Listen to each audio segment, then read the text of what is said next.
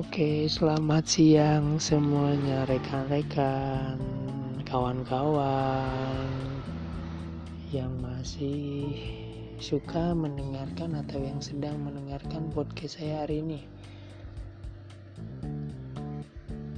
Hari Senin ya. Jam 11. Di sini jam 11.24 waktu Indonesia Barat atau waktu Indonesia mellow enggak ya enggak enggak mellow lagi ya. Hmm, sebelumnya saya bercerita tentang cerita pengalaman teman saya terus cerita pengalaman tentang pribadi saya dan sekarang cerita pribadi lagi. Akhir-akhir ini ya baru nggak baru sih udah lama. Cuma baru saya ceritain sekarang.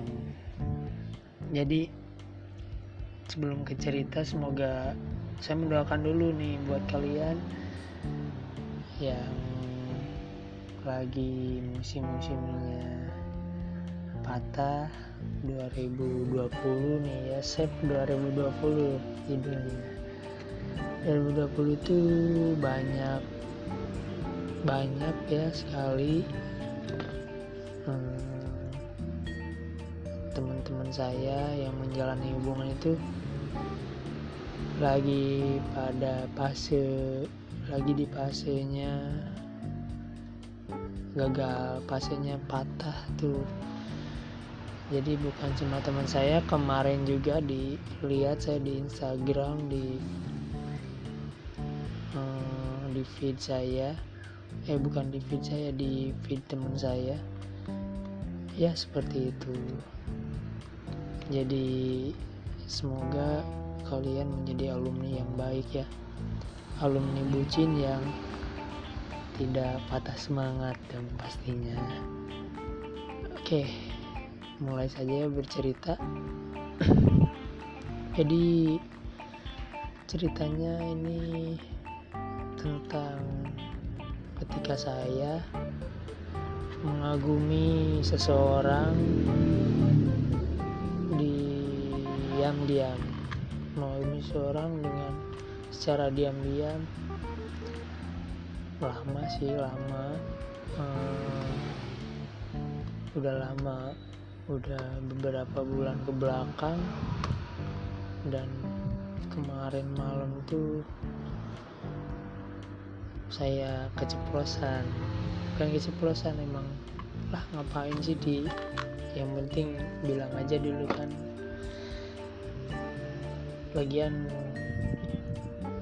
nggak nggak nggak terlalu kenal nggak terlalu tahu dia juga jadi gak apa-apa lah. Yang penting diungkapkan kan. Daripada jadi aduh. Terus diam-diam nantinya diam-diam hanyut lagi. Jadi gini ceritanya tuh pada awalnya saya itu hmm, menjadi pengurus ya pengurus sepak bola usia dini. Ya usia dini lah pokoknya mengikuti beberapa event tim saya itu tim yang saya asuh itu beberapa event dan pemainnya itu dari berbagai daerah. Terus kemudian hmm, yang dari berbagai daerah itu kan sering ketika berangkat itu gak gak berbarengan nih sama-sama jadinya beda beda kendaraan. Ada di satu momen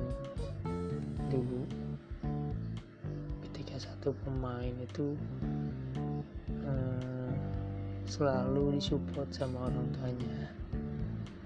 Karena dia itu penyokong. Jadi kendaraan apa-apa itu dari si pemain itu dari keluarganya tuh nah satu momen yang bersamaan juga dia itu punya saudara. Dan awalnya saya nggak tahu dia saudaranya tapi akhirnya saya tahu. Oke singkat cerita eh, setiap mengikuti event pertandingan dia itu kadang ikut kadang nggak karena tahu lah pasti dia punya kesibukan kan. Nah, ketika dia kebetulan ikut saya seneng tuh. Perasaan nggak tahu kenapa kok seneng ya liatnya kok adem ya liatnya dan ternyata itu bagian dari perasaan saya. Perasaan saya yang saya pendam sampai sekarang. Kemudian hmm, saya coba berkomunikasi lewat Instagram lewat DM terus lewat WhatsApp ya responnya sewajarnya. Ya maklumi saja saya juga. Karena bukan siapa-siapa dan gak kenal juga kan pastinya. Ya itulah derita hidup saya. Bukan derita sih itu pengalaman itu cerita. Nah kemudian hmm, WhatsApp ingin komunikasikan. Saya ketika lihat dia wah pengen banget nih komunikasi sama dia tapi susah. Cuma gak patah semangatnya tuh saya ketika saya bersabar. Uh, cuma bisa lihat dia doang ngagumi doang tapi ya apa-apa. Yang penting saya udah cerita ke sini dan dan semoga kalian yang punya cerita yang sama lebih baik punya cerita yang sama bisa lebih baik dari pengalaman saya.